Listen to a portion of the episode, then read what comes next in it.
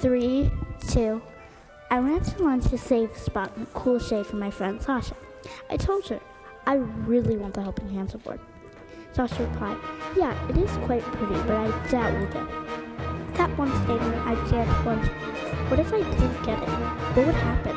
Who would get the Helping Hands Award? Finally, I stopped, my, stopped consuming my brain even more. I realized Sasha was tapping my shoulder. Small tap snapped me out of my train of thought. Then she happily said, We'll find out who gets what award after we eat our lunch. Hurry!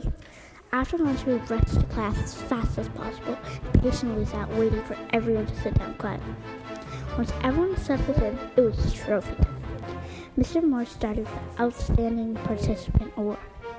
Everyone sat tense, hearts beating faster and faster and faster until a name, finally a name. The name was Isis. I was proud of her, but some people were bummed. Some bummed they were crying a lake inside of them.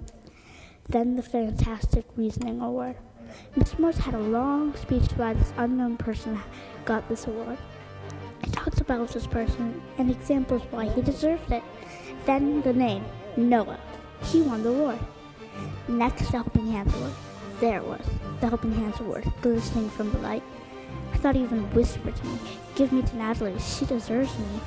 My fingers, r- my heart raced with excitement. Sweat rolled down my forehead.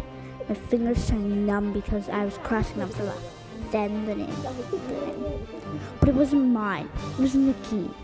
I didn't win. Disappointment crushed me to pieces like a hammer shattering glass until all was left was shards. Oh well, it isn't the end of the world after all, I said myself, trying to control the pain inside.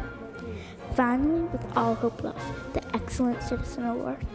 I didn't care for it, but I'll listen. Then the long speech about this mystery person. Then the name. A name I recognized.